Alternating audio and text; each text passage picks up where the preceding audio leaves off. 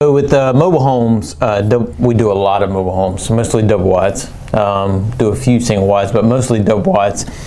Uh, with the mobile home, you have basically, if you can visualize the top of your mobile home looking down from Google space, uh, you have two tracks of duct work in that mobile home. You have the front track, you have the back track.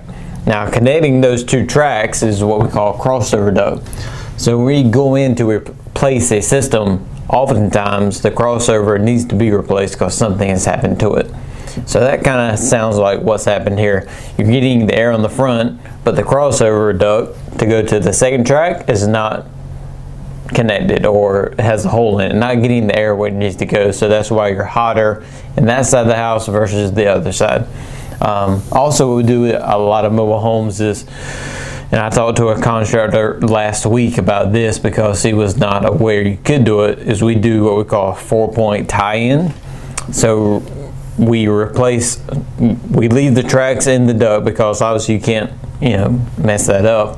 Uh, but we put in two boxes on each track. So you have four points and then we tie it in so you have better airflow. Um, but to answer that question, uh, it's probably a crossover duct problem which we can handle and look at. Um, and typically, when we replace a system, the crossover needs to be replaced. That's why you ladies see that in the notes quite a few times. So when we do a double wide, is because over time it deteriorates, get damaged, or has a cat or a squirrel, whatever is under there, uh, messing it up. Oh, what? Duct. You say deaf? I heard deaf. I said duck. She's a duck person. I meant to say duck. I like Oregon ducks too. All right.